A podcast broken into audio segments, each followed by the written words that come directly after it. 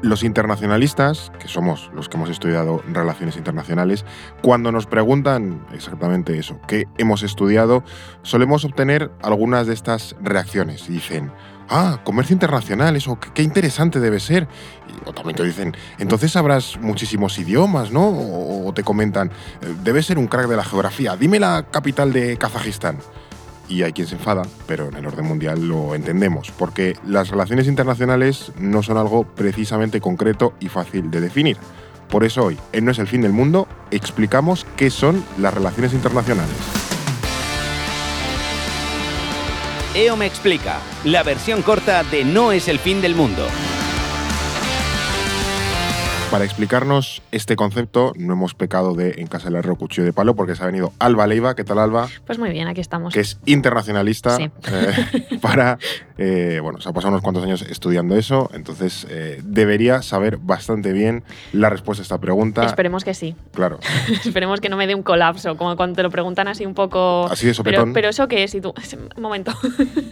pues aquí va la pregunta del millón. ¿Cómo podemos definir las relaciones internacionales? Pues mira, podemos definir las relaciones internacionales como el conjunto de interacciones que este- se establecen entre estados, organizaciones, ONGs, empresas transnacionales, grupos humanos.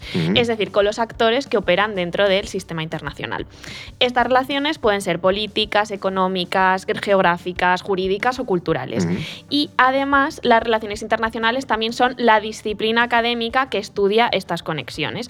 Es un campo de estudio muy amplio y muy diverso que está relacionado con otros campos, por ejemplo, con la historia, con la economía, con el derecho, eh, con la sociología también. Tocamos un poco de todo. O sea, que en realidad tiene dos caras, la parte de las relaciones internacionales con minúscula, como Sí. bueno, cosa que pasa en el mundo, y luego la disciplina académica.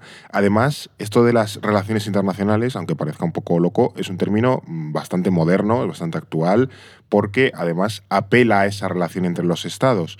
¿Cuándo podemos decir que surgen las relaciones internacionales? Esta es un poco la pregunta del millón, ¿no? Eh, y Prim- es- De primera de carrera también que te hace el, el profesor. Sí, de- defíneme Eso relaciones es. internacionales. Eh, pues mira, es difícil marcar un momento concreto porque si las entendemos como esas conexiones entre distintos actores internacionales, pues nos tenemos que remontar a la antigüedad, ¿no? Claro. Cuando, cuando existen registros.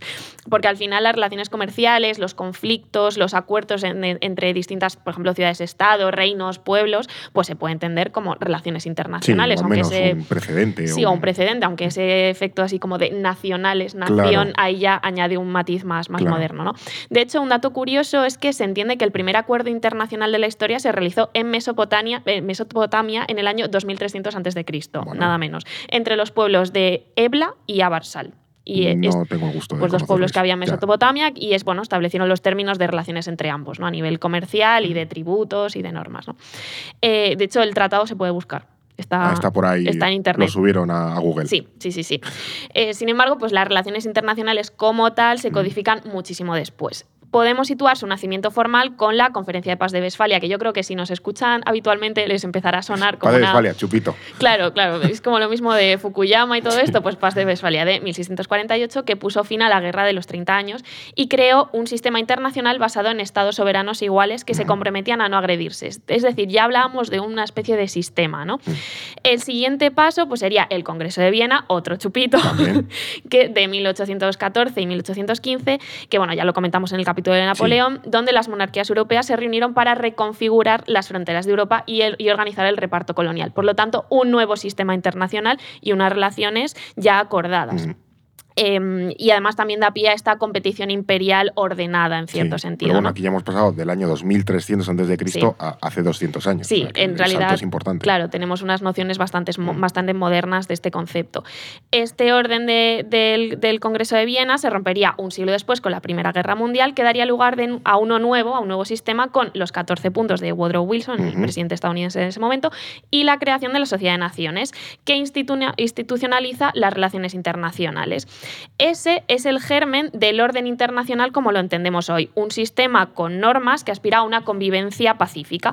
Y esto sería obviamente la primera intentona, porque sabemos que fracasó, y la Segunda Guerra Mundial terminaría de consolidarlo con la creación de Naciones Unidas en 1945. Y claro, aquí eh, esto de las relaciones internacionales como tal van muy de la mano de la historia. Sí. ¿Tú has contado ese recorrido, que bueno, que si Mesopotamia, la paz de Westfalia, el Congreso de Viena, el bono de, de Woodrow ahí, con sus 14 puntos, pero luego también en paralelo empieza a surgir esa disciplina académica de las relaciones internacionales que llega un punto en el que van de la mano. La disciplina como tal, ¿cuándo surge? Pues justo con la Primera Guerra Mundial, Mm. porque aunque hemos visto que las conexiones entre actores internacionales existen desde hace siglos, al consolidarse un sistema internacional reglado e institucionalizado, también nace el interés por estudiarlo, Claro. que esto es muy interesante.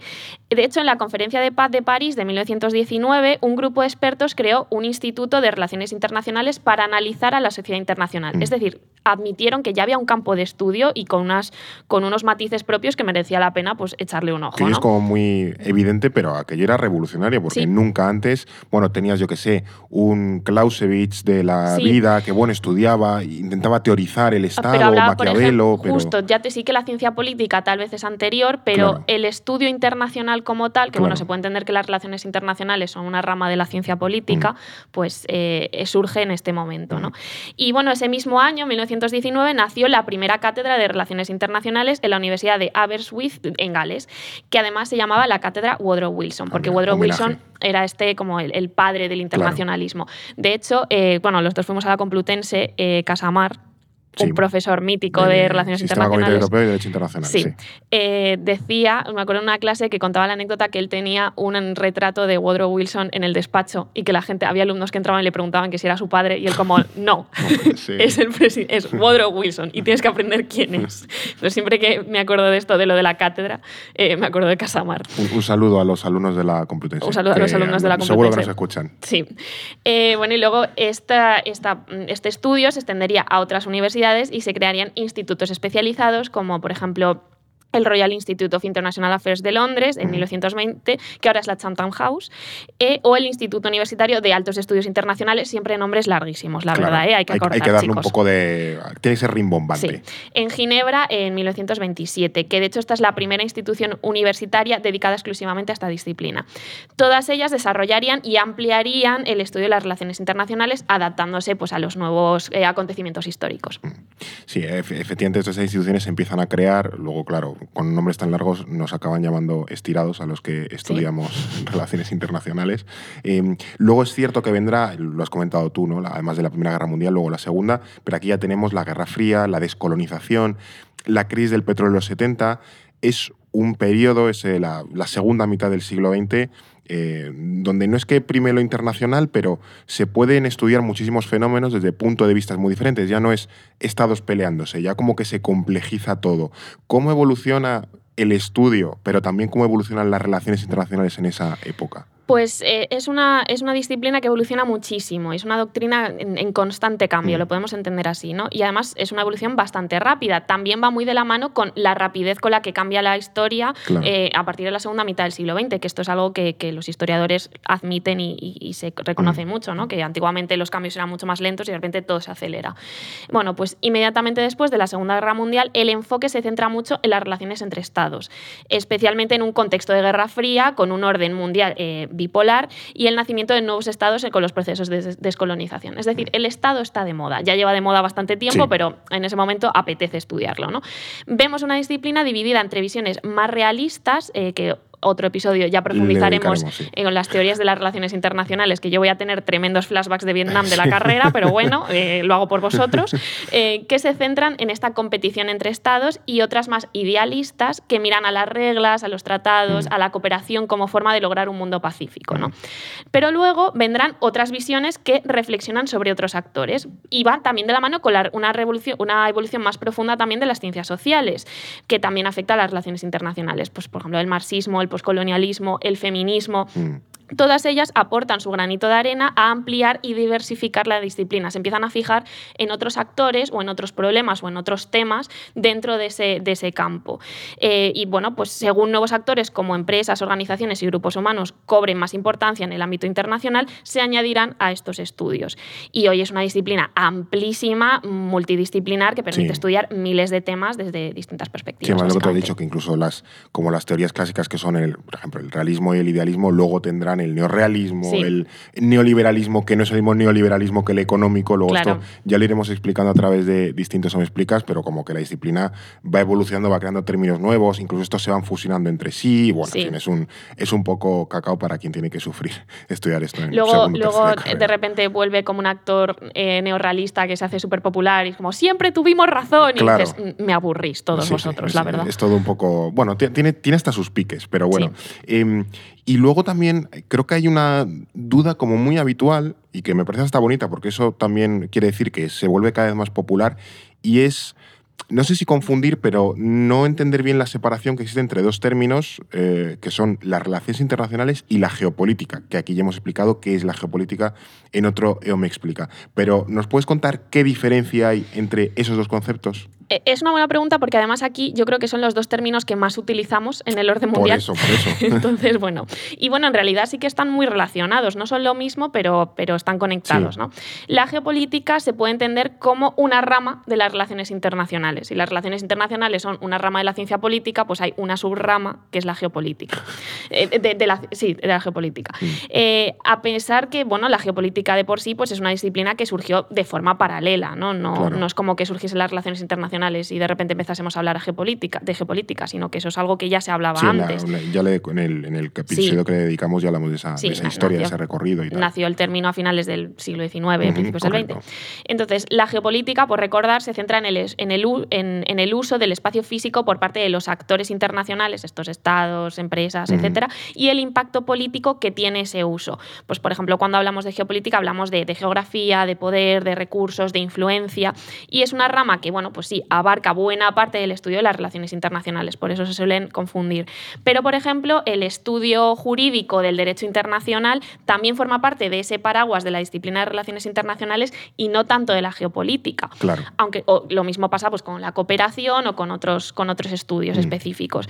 Pero bueno, al final hay que pensar que esto no son ramas estancas y Claro. cerradas, sino que pues hay conexiones, hay sinergias y, y todo bebe un poco de todo. Entonces tú puedes coger un tratado y sacarle pues unas implicaciones geopolíticas, Mm. pero ah, luego hay estudios concretos dentro de una disciplina muy amplia que son las relaciones internacionales. Sí, que son dos cosas diferentes, eh, pero que a veces no está el límite muy claro, como cuando Claro. mezclas dos bolas de plastilina y dices, ya no sé dónde empieza un color. Ya- y- ya no sé dónde es el amarillo, dónde es el verde, ¿no? Dónde, Claro. acaba, dónde acaba el otro, ¿no? Eh, bueno, yo creo que es bonito explicar estas cosas. Yo creo que hemos conseguido aclarar bastante bien qué son estas relaciones internacionales como idea en general de cosas que pasan en el mundo y luego también como disciplina académica. Muchas gracias, Alba. Gracias a ti. Y lo siento por el, por el trauma de volver a, No, a segundo de carrera Que- que a mí a la- rescatar los manuales. A mí la carrera me gustó.